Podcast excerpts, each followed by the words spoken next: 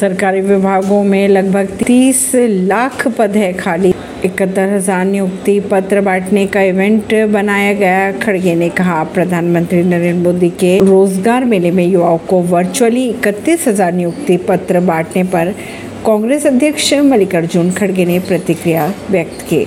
उन्हें ट्वीट कर कहा, सरकारी विभागों में तीस लाख से ज़्यादा पद अभी भी खाली है, लेकिन इकतीस हज़ार नियुक्ति पत्र बांटने का इवेंट बनाया गया। खड़गे ने यह भी कहा कि पीएम मोदी ने नौ साल में अब तक अठारह करोड़ युवाओं के सपनों को चकनाचूर भी कर दिया। मुंबई गोवा के बीच वंदे भारत एक्सप्रेस ट्रेन के परिचालन के लिए आज से ट्रायल होगा शुरू। मुंबई गोवा के बीच वंदे भारत एक्सप्रेस के परिचालन के लिए मंगलवार से ट्रायल शुरू कर दिया गया है। हालांकि केंद्र की ओर से मुंबई गोवा के बीच वंदे भारत एक्सप्रेस की शुरुआत करने की तारीख का ऐलान नहीं किया गया। फिलहाल ये ट्रेन मुंबई से वर्तमान में तीन वंदे भारत ट्रेनों का परिचालन किया जाएगा, जिसमें मुंबई गांधीनगर, मुंबई शोलापुर व मुंबई साईनगर शिरडी शामिल है। ऐसी खबरों को जानने के लिए जुड़े रहिए जनता से रिश्ता पॉडकास्ट से। परवीन सिंह, दिल्ली से।